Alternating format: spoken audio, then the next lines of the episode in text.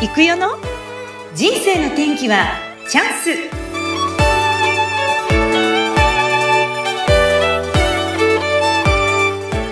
はい今週もスタートしました。人生の天気はチャンス。この番組はゲストさんの人生を自らの口で語っていただきご自身の人生の振り返り人生観などを探っていく番組です。本日のゲストはサロンベジテート代表ヨガコーチの荒川恵里子さん、荒恵里さんです。荒恵里ちゃん、こんにちは。こんにちは。よろしくお願いします。はい、よろしくお願いします。では、簡単に自己紹介をお願いいたします。はい、えー、私はですねあの、ヨガとコーチングのセッションを融合させて、えー、自分軸で健康で幸せにやりたいことをやって活躍していく女性を増やす活動をしています。ヨガコーチの荒江里子と荒川恵里子です。よろしくお願いします。えー、私はですね、今ヨガコーチという形で人を応援する仕事をしているんですけれども、実はですね、もともとは全くやりたいことができなくて、自分に自信がなくて、そしてなんか世間の目を気にしたりとか、人のことばかり優先して、あの、なかなか自分をこう出せない子だったんですね。で、それが、ま、ヨガに出会って、あの、すごく自分に気づいたというか、まあ、いろいろな失敗をしてきた中でも、そんな自分の素晴らしさっていうことに気づくことができて、そこからやりたいことが出てきて、今、この仕事をするようになっています。そんな、あの、まあ、いろいろな失敗なども今日はお話ししていけたらなと思います。よろしくお願いします。わあ、ありがとうございます。パチパチパチパチ。なんかそう、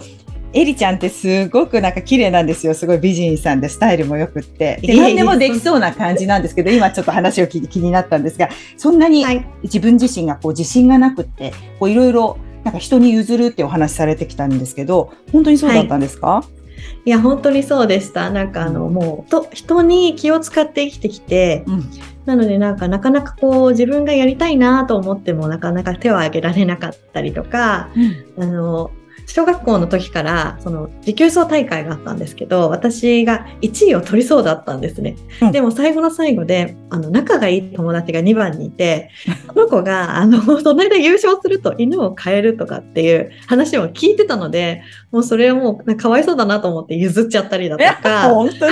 に？1位を譲っちゃう。うんもうなんかあんまり自分のことよりもなんか人に人にうんなんか優先させてっていうか人の意見にこう乗っかって、うん、まああのついていくような感じでしたね。えー、そうやって周りのことをなんかこう譲るっていうか本当多分優しい人なんだと思うんですけどそれがずっとその子供時代からあってその子がどういうふうに変化していくのかなって今思ったんですけど、えっとまあ、そういうこう譲るとかいうで学生時代とかその後はどうなっていくんですかね、はい、学生時代も 友達にこう流されて一緒に進学していって、うん、まああの 自分が行きたいと思ってた高校はなんとなくこうお金がかかったり、うん、あの試験をしなきゃいけないっていうのでああの諦めるじゃないけどチャレンジをしない。チャレンジせずにもう本当には友達が行く公立高校で、うん、まあ、女子校だったんですけどそこに、まあ、そこも倍率もそんな高くなくって入れるからっていうんで入ったりとか。本当に？大学も、大学も、まあ、あのその成績が悪くなかったので指定校推薦っていう形で行ける学校で、うん、まあ、そのまま推薦で入ってみたいな感じだったんで。もう社会人になった時の、うん、あの失敗というか。あの、うんうん、迷いましたね。な何のその反抗期とかこう迷うこともなく割と素直に守られてこうずっと大きくなってきてで大学もい、うん、大学行くのも友達と一緒に行くみたいな感覚で行けたんですね。まあ、大学はそうですね。推薦で行く推薦で行けて、はいはい、卒業してから就職になそこでちょっと大きな挫折があったんでしたっけ、はいそうですね就職が就職活動もやっぱり自分が全然何をしたいかわからなくてあの本当に聞いたことのある会社を受けに行くみたいな感じでいろんな業界の、うん、まあ、よく聞いたことのある会社をとりあえず受けてた。で海外旅行にあのすごく目覚めたんですね。大学時代英文学科だったんですけど、はい、友達に、それも友達に連れられて海外旅行に 行ってたんですよ。いろんなところに。いろんなとこ行ってた。楽しいっていうふうな気づきがあって、はい、でそれで海外旅行をやっている某旅行会社に就職しました。はい、そしたらそこがもうすごくってあのもう入社前研修からあの本当、うん、刑務所みにいるみたいなスケジュールの入社前研修合宿。はい。そうがあったりとか、入ってからももう激務で毎日残業で深夜みたいな感じで、私これやりたくもないのになんかすすごい大変みたいな感じ、うん、でもやらなきゃいけないし一回入社したら3年間はやらなきゃみたいな、うん、そうか。なんかそういう決ま,、うん、決まってたんですよね、うんうん、固定概念、ね、概念があったんで3年は石の上にも3年みたいな感じですよね。だから自分がやりたいかやりたくないとか大変じゃ大変じゃないかとかじゃなくてもうここに乗ったからにはこうするべきみたいなうん、なんかそれに従って生きてた感じで、うん、でちょっと鬱になりました。体調崩しちゃったんだ激務で。そうなんです、うん、それでどうしたんですかその後？もうそれも自分が辞めたいって言い出せなかったんですよね。その時もあの自分がいけないんだみたいなあの何とかしてできるようにならなきゃみたいな思いがあって、うん、真面目な、うん、あの本当に新宿の駅で歩くたびに涙が出て本当にあの線路に飛び込みそうになるぐらい病んで。うん、なんか何のために私生きてるんだろうっていう感じになってしまって何もできない自分がすごく惨めで悲しくて、うん。うんうん、でもやめるって言い出せない勇気がないっていう。ないからそこで助け舟をはい、はい、出してくれた父が。お父様が。お父さんが、あのもう本当に残業で全然帰ってこないので私が、うん、あの労働基準法とかどうなってんだっていう感じで、電話をしたんですね会社に。はい。ええ、まあ、それがきっかけであの辞めることができたっていう感じ。そうだったんですか。じゃあ会社を辞めました。次は？はい。で辞めてその後はあの、まあ、会社のあ大学時代の先輩に誘われてあのうちの会社で働かないみたいな感じで、アパレルのうん、あのバナナリパブリックっていう あの、うん、お洋服屋さんで、あの販売の仕事をして、今度はアパレルに行って、はい。そしたら？で、それでそこであの、まあ、ヒールを履いて毎日お洋服をね、売るんですけど、うん、まあ、それはね、すごくあの楽しかったんですよね。お客さんと接して、コーディネートを提案したりとか、それはすごく楽しかったんですけど、はい、ヒールを毎日履いていたので、あのちょっと病気になってしまって婦人科系の子宮内膜症という病気があの発症してしまって、はい。まあ、救急車で運ばれたりとか職場から運ばれたりとか。え具合また悪くなっちゃった。もうじゃあ頑張りすぎちゃったのかもしれないですよね。そうですね。はい。いや、うん、でも酷使してますけどそこからこう海外にまた行くチャンスをゲットするわけですよね。そうですね。もうその時に病気をした時にさすがにちょっともう、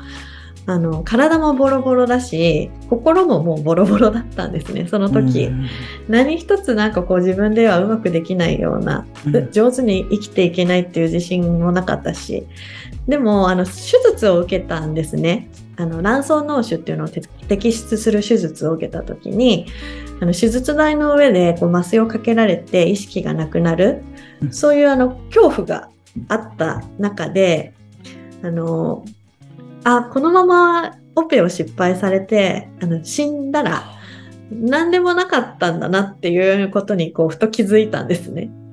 で、どうせ死ぬんだから、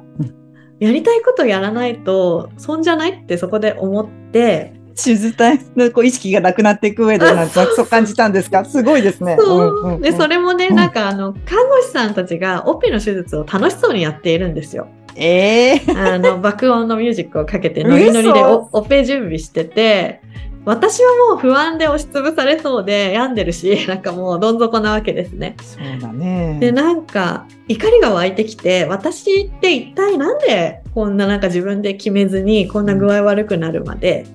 やりたくないことをやって、うん、何もできてないって思ったら怒りになってきちゃったんですね。うんうんうん、でそれで、まあ、オペが無事終わって、えっとまあ、また動けるようになった時には本屋に行ってあの自分自己啓発の本をあの見たんですよ。いろいろ。いっぱいありますけど、はい、うん、うん、でそこで出会ったのが「7つの習慣」という本だったんですね。で、その本を読んで、あ、今まで自分がやってきたことって全然自分のこう重要性のないことっていうか、うん。あの、やらなきゃっていうんじゃなく、やりたいとかやらなきゃっていうんじゃなくって、なんとなく流れに乗ってやって生きてきて、うんうん。自信もなかったし、選択をしてこなかったっていうことに気づいて、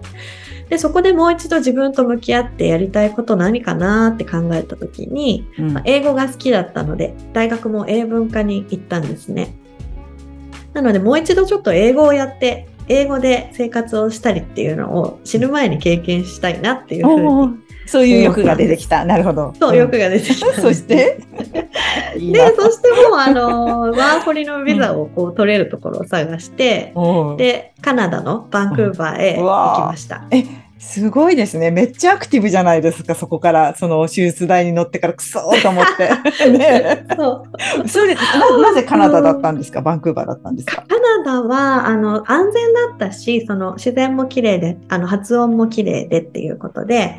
で、あの、まあ、ヨーロッパとかね、ちょっとあの、差別もあるよっていうふうに聞いてたので、カナダを選んだんですね。うん。うん。で、バンクーバーは、暖かい、比較的暖かい、過ごしやすい、で世界一住みやすいうん場所っていうことで選ばれたこともあって、なのでそこにしました。実際行ってみていかがでしたか？いや、もう最高でした。私はもうずっと住める。ずっと住めると思った。ずっと住めると思ったもうここにいたいと思った。そこで何をしてたんですか？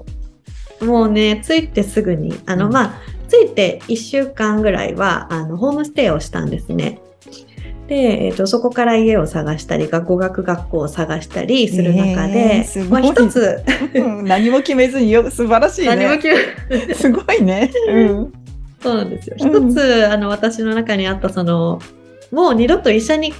お世話になりたくないっていう思いがあって、うんで、それで、あの、思いついたのがヨガ。ヨガのクラスに通ってみようかなっていうことで、ヨガスタジオのフリーパスを買って、うんうんフリーパス買ったので、もう行けるだけ行き行き放題なので、行けるだけのクラスに、あの、毎日行きました。朝から。もったいない、せっかくだからもうもったいないし振りパスよと思って、そう、買ったからにはもう。う行くしかないと思ってやった。そしたらどんな気づきがあったんですか、そこで。はい。もともとは、あの、まあ、体がちょっと柔らかくなって元気になったらいいなって思いと、うんあとは、あの、その現地のカナダ人の人たちと出会いたいとか、あと、英語のリスニングの練習になるなとか、あと、お友達もやっぱり日本人ではなくて外国人と喋りたいっていう目的で入ったんですけど、もうヨガにやればやるほどこう自分が変わっていくのが分かって、もうハマっちゃったんですね、ヨガに。ヨガのなのでどんな魅力があるんだろう？教ええっ、と、てください。もともとはですね、う私、運動好きじゃないんですよね。うんで、あの、まあ、球技とかいろんな、あの、スポーツがあると思うんですけども、今全然好きじゃなくて、で、体もすごく硬いし、下半身デブだし、あの、うん本当に動くことがあの得意じゃなかったし、あと体硬すぎて本当に学校の身体検査とかでも笑われてるぐらい、お母さんにもその、それ本当に曲げてるって言われるぐらい前屈もできなかったりとか、ガッチガチのカッチガチで、本当に。そうなんだ。それがヨガをやっていると、こう、なんだろう、辛くない感じで気持ちよさをこう探しているあのポーズとかやったり、呼吸をしたりとか、あとは静かな自分と向き合う瞑想の時間だったりとか、本当にゆっくりと時が流れて自分の動きもゆっくりだったので、運動っていう感じじゃなかったんですね。うんで、それで、あの、すごく頭もすっきりして、で、体もだんだん本当に柔らかくなっていって、自然と。うんで、体型も変わっていったりとか、あとは食べたいものも変わっていったりとかしへて、ー。生活自体が、あの、変わっていきました。なんか普通のそのヨガって私たちが思っているヨガとはまたちょっと違うんでしたっけ？学んできたそうですね。あの、うん日本で、こう、日本に帰ってきてから見えたことなんですけれども、日本でなんかこう、ヨガっていうと、結構あの、モデルさんとか綺麗な人がポーズを綺麗にとっていたりとか、体の柔らかい人が難しいポーズをこう披露していたりだとか、結構そういう身体的なところがあの取り上げられているような気がして、私も少しそれが、あの、ちょっとイメージが違って、ヨガから離れた時期があったんですけど、そうなんだ。うんわそうなんですよ。で、私があの、まあ、カナダで学んだヨガっていうのは、もう本当に伝統的なハタヨガって、あの、まあ、ポーズっていうのはあるんですけれども、あの、本当のヨガの目的っていうのは心の修行なんですね。心を整える方法がヨガなんですね。で、まあ、心地よく座って、そして瞑想をしていく、自分と向き合っていくっていうために必要なのが、こう快適に座っていられる姿勢と体っていうことで、その体をまあ、整えるためのものがポーズっていうだけで、まあ、ポーズは付属品みたいなもので、まあ、それを先に、まあ、うん、あの、自分と向き合っていくっていうところがあるんですね。うん、だから、あの、まあ、ヨガをこう、ティーチャートレーニングも現地で受けたんですけれども、やっぱりあの自分の人生と向き合って、自分自身の存在と向き合ったことで、本当に心が、あの、人、人のことばっかり見てて、周りのことばっかり見てた自分が、初めて自分自身に気づけたんですよね。で、その時に本当に今までごめんねっていう感じで自分に謝りました。情けなくなってしまった。うん、あの、今まで本当に自分も心も体も無視してやってきて、こうやって病気になり、体もね、心もボロボロになった状態まで自分を追い詰めたことが、うんあの本当に恥ずかしかったし自分のケアをしてこなかったっていうことに、うん、もう本当にあの申し訳ない気持ちになりました。涙がこぼれた。はい。でもでも今ど、うん、多いんじゃないですかね今の世の中。もしかしたらそういうこう気づかずにもやらなきゃみたいな感じで男性と肩を並べて働くとかね、うん、やってる人、そんな少なくはないと思うんですけどご覧になってどう思います、はい、今の女性たち見てて。あの、すごく思います。あの、特に日本は、やっぱり昔から小さい時から、今子供を育ててて思うんですけれども、うん、学校に入った時からもう、幼稚園に入った時から、もう周りに合わせるっていう習慣なんですよね。だから自分がこうしたいと思っていても、今こういう時間だからこうしなさいっていう形で押さえつけられて教育を私たち受けてるわけなんですね。だからそれが私もそうだったんですけど、小さい頃からずっと周りの、先生だったりとか、親だったりとか、お友達に気を使い、そこに、あの、こう、自分が変なことをしないように、馴染めるように生きてきて、みんな一緒っていうような形で、あの、教育をされているんですね。だから大人になっても、あの、自分の、なんだろうな、選択を責任持って自分でしない人がすごく多くて、それによって苦しめられている女性もすごく多いと思います。あの子育てしていてもママだからとか妻だからとかやりたくてもそうチャレンジできないマインド？やっぱり心の問題がすごく大きいなって感じています。うん、今荒井ちゃんの場合はお子さんが、えっと、3人いらっしゃってみんなまだ小さいですよね女の子でね。はい、そうなんです。実際にあれですか、クライアントさんなんか関わってみると、なんてこうどういうふうにおっしゃいます？エリさんのことをご覧になって。そうですね。あの結構そのヨガヨガコーチングって受けてくださる方が、まあ、同じようなママママだったりとか、うん、あのこれから仕事もしていきたいけれども、まあ、今ちょっと資格の勉強しているとかこれからしたいとかそういう方いらっしゃるんですけどどうやってその3人の子育てをしながら そんなあの活動できるんですかみたいな感じすごく不思議がらます。やっぱり。そううち保育園も入れてないし、うん、あの本当に一緒にいるんですね。2歳の子とかが家にいたりして、うん。うん、それでよくそんな仕事とか活動とか発信とかできますねって びっくりされる、うん、はい。そういう方には何て答えるんですか？いやもうそれはもうあの自分をまず整えて、そしてあのオンラインとか、あの今まであの本当にこのオンラインを使うことによって今までできなかったことが可能になっている時代ですね。あの家にいながら子供をこうそばで見ながらあの寂しい思いをさせずにあの世界の世界中の人とつながれて、まあ、仕事にそしてつなげていけるそういう可能性にあふれている、それが今このオンラインを使った、まあ、企業かなというふうに思っています。うんいや、すごいですよ。本当になんか、もし自分がエリさんの立場だったら、私もエリさんすごいって言ってると思いますからね。本当ですか？本当、本当。全然すごくないんですよね。なんかこう、私とエリさんの出会いってもう3年ぐらい前なんですけどね、実はね、あの、ある一緒にビジョンコーチの勉強してた時からのお付き合いの、はい、その時も勉強してる時にもうお腹大きい時に勉強に来てましてね、で、赤ちゃん生まれましたとか言ってパチパチパチってやってたのを覚えて、もうその子が2歳ですからね。でも、やっぱりこう年々こうパワフルになっていかれるなって思ってるんですけど、やっぱりそこには強い、やっぱそのヨガを通してっていう思いがあるからなんじゃないかなっていうふうに私感じますね。見てて。そうですね。うん、あのヨガに対してはもうなんだろう。感謝なんですよね私の中では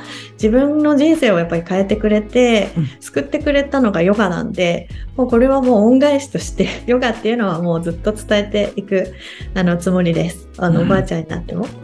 はい、今後何かこう具体的にこうやっていきたいよっていうビジョン的なイメージありますか？はい、そうですね。あの、私はこう、ヨガ、さっきも言ったんですけれども、身体的なあのヨガでポーズを取れるようになるとか、あの、体をあの筋肉がどうでこうでとかっていうのがメイン、メインっていうか目的ではないんですね。なので、あの、ヨガっていうのは一つのツールとして、毎日の習慣として自分を整える、心と体をね、両方一気にこう整えていく術なんですね。なので、それは普通にもうみんなにやってもらって、その先、を目指してもらいたいなっていうふうに思っています。